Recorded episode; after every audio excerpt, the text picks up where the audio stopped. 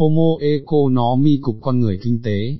Tác giả, Dennis Le. Có vẻ như thuật ngữ Homo economy cục ra đời, vào cuối thế kỷ 19 dưới ngòi bút của John Stuart Mill ít lâu trước khi ông mất, để phê phán phân tích của Tan Lê Y Ré Vơn, người mà khi xuất bản cuốn lý thuyết kinh tế chính trị vào năm 1871, đã đặt nền tảng cho phân tích tân cổ điển.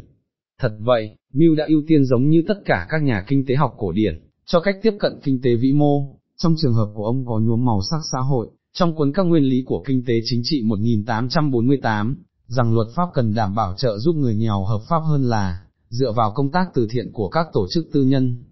Vilfredo Pareto đã lặp lại cụm từ đó, trong cuốn chuyên luận kinh tế học chính trị từ năm 1906 để bảo vệ lập luận nói trên, cơ học thuần lý, khi quy giảng các vật thể thành những điểm vật chất tầm thường, và kinh tế học thuần túy, khi quy giảng con người thực thành con người kinh tế, đều sử dụng những khái niệm trừu tượng hoàn toàn tương tự. Homo economicus, một sự đơn giản hữu ích hay có tính đánh lừa. Homo economicus, chúng ta đang nói về cái gì?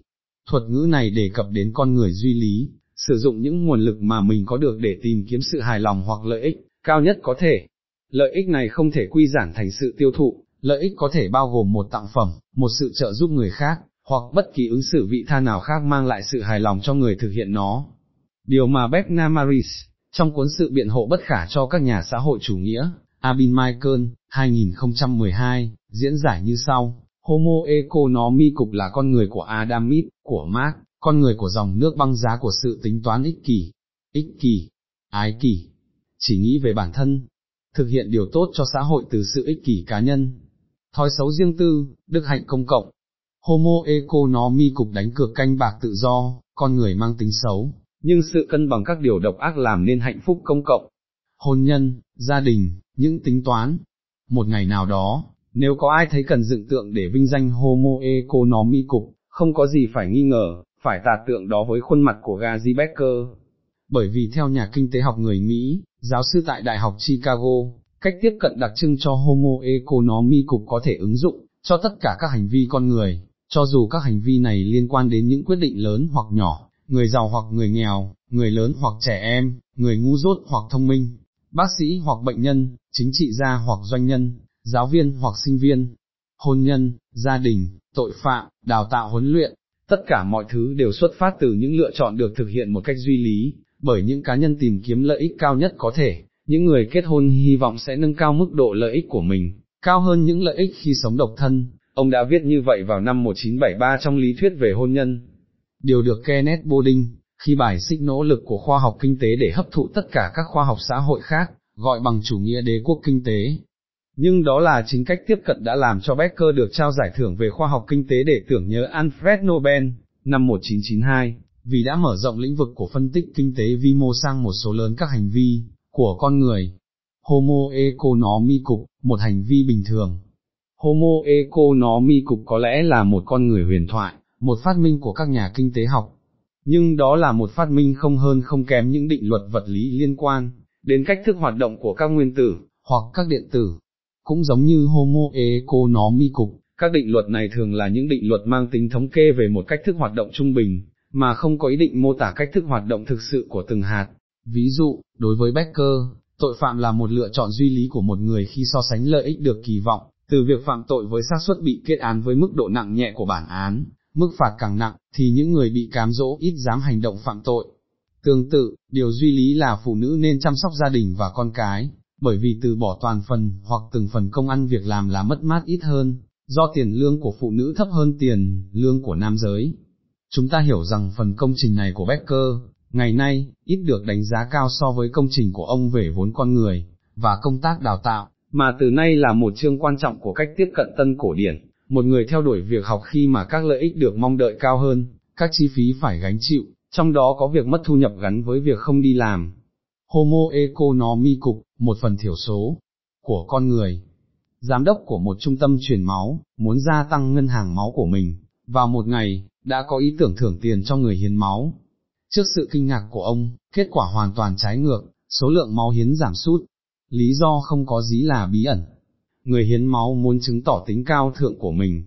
Họ quen sống với một hành vi có tính đạo đức, quan tâm đến người khác. Việc trả tiền hiến máu cho họ làm thay đổi mọi thứ, nếu không phải vì mục đích giúp đỡ người khác mà là vì mục đích kiếm tiền, thì sự tham gia hiến máu của họ đã thay đổi bản chất. Một thủy khác của bán cầu não của họ đã bị đánh động. Con người đạo đức rời khỏi phòng khi con người kinh tế bước vào. Cả hai đều có vai trò của họ, nhưng không thể ngồi cùng bàn với nhau. Điều chắc chắn, theo Becker, là sự lựa chọn duy lý, không hàm ý sự hiểu biết đầy đủ về hậu quả của sự lựa chọn đó.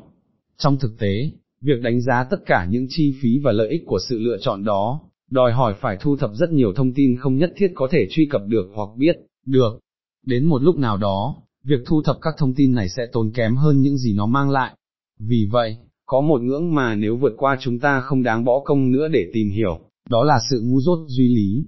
Khi lập luận về mặt lợi ích, không phải về mặt thu hoạch, Becker cho rằng nếu một người rất nhạy cảm với những khó khăn của người khác, thì họ sẽ cảm thấy hài lòng khi giúp đỡ người này. Nhưng họ sẽ không đi quá xa đến việc dốc hết của cho người khác. Vì vậy, khả năng giúp đỡ chuyển biến theo thu nhập của họ, cho nên người nghèo có lợi khi người giàu, giàu hơn, còn các yếu tố quyết định có tính xã hội hoặc bắt trước. Cách tiếp cận này đã dấy lên nhiều phê phán. Khả năng làm sáng tỏ những hành vi thực tế là vấn đề còn tranh cãi, ví dụ, những nước có mức phạt hình sự nặng nhất, án tử hình cũng là những nước có tội phạm hình sự nhiều nhất, trong khi sự gia tăng tình trạng bất bình đẳng thường không đi kèm, với sự gia tăng lòng từ tâm bác ái.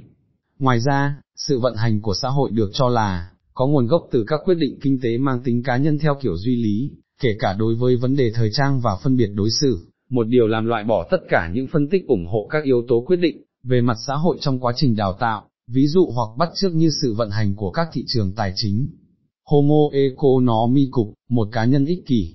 Homo economicus tượng trưng cho nguyên mẫu của cá nhân ích kỷ, sự ích kỷ, là sự quan tâm đến bản thân, hiểu theo nghĩa quan tâm đến những điều duy nhất ảnh hưởng trực tiếp đến phúc lợi, của cá nhân, không thông qua trung gian của những người khác. Trong ngôn ngữ hàng ngày, chúng ta nói rằng homo economicus là, con người kiên quyết không quan tâm đến hoàn cảnh của người khác, hành động của người ích kỷ phản ánh sự xem nhẹ những hiệu ứng gián tiếp, của những quyết định cá nhân mang tính ích kỷ đối với lợi ích chung. Phân tích kinh tế, cũng chỉ ra rằng sự hợp tác là một giải pháp có thể cho những thiệt hại gây ra, bởi sự thiếu quan tâm đối với lợi ích chung. Lập luận về mặt lợi ích rất dễ diễn đạt về mặt toán học, chỉ cần một chữ cái, chữ U chẳng hạn, nhưng nội dung của nó thì, trong trường hợp tốt nhất, mang tính bí ẩn, sự thỏa mãn, phúc lợi, cuộc sống sung túc, sự hài lòng, hạnh phúc, hoặc trong trường hợp tồi tệ nhất là quy giảng chỉ còn phần đo lường được bằng tiền, thu hoạch, thu nhập, tài sản, như nhà kinh tế học người tiệp Thomas Settler, Sạc đã viết, khi một người mẹ không chăm sóc con mình, thì nhà kinh tế học sẽ nói một cách khéo léo rằng, người mẹ không chăm sóc con mình, bởi vì bà ấy có một lợi ích từ việc không chăm sóc con mình. Như vậy lợi ích đóng vai trò của lá phổi như trong vở hài kịch bệnh giả tưởng, một biện minh chưa được kiểm chứng của sự khẳng định dứt khoát của con người khoa học. Và Thomas Settler sạc kết luận, niềm tự hào của các nhà kinh tế học, việc cho, rằng mô hình Homo economicus bao gồm tất cả các khả năng và, do đó có thể giải thích tất cả mọi thứ, trên thực tế phải là điều xấu hổ lớn nhất của họ. Nếu chúng ta có thể giải thích mọi thứ bằng một từ ngữ hoặc một nguyên lý, mà mình không biết ý nghĩa, thì chúng ta nên tự hỏi chúng ta đang giải thích điều gì trong thực tế. Lời phê phán này cũng đã được phát triển trên một lĩnh vực khác, liệu sự lựa chọn có được hướng dẫn bởi sự tính toán duy lý hay bị ảnh hưởng, hoặc thậm chí bị áp đặt bởi nhiều tiêu chí khác, như áp lực xã hội, ghen tị, giáo dục, tín ngưỡng, như Albert Hitman đã suy nghĩ, những thiệt hại do cách tiếp cận kinh tế, dựa trên mô hình truyền thống về lợi ích cá nhân, gây ra, là vì mô hình quá đơn giản này về hành vi con người nói chung. Điều cần thiết là các nhà kinh tế phải kết hợp trong phân tích của họ, khi cần thiết, những cảm xúc và tính cách cơ bản như sự ham muốn quyền lực và sự hy sinh, nỗi sợ buồn chán, niềm vui của sự dấn thân và sự bất ngờ, sự tìm kiếm ý nghĩa và tình đoàn kết. Phê phán này tương tự như phê phán của Keynes, người mà vào năm 1937, một năm sau khi xuất bản lý thuyết tổng quát về việc làm, tiền lãi và tiền tệ, đã viết cho Joy Hazard, cộng tác viên của ông, tôi cũng muốn nhấn mạnh đến ý tưởng cho rằng kinh tế học là một khoa học đạo đức. Tôi đã chỉ ra rằng kinh tế học đề cập đến vấn đề nội quan và các giá trị. Tôi có thể nói thêm rằng kinh tế học đề cập đến vấn đề động lực, những kỳ vọng, những bất chắc về tâm lý. Vì vậy, cuộc tranh luận được mưu khơi mào khó mà kết thúc,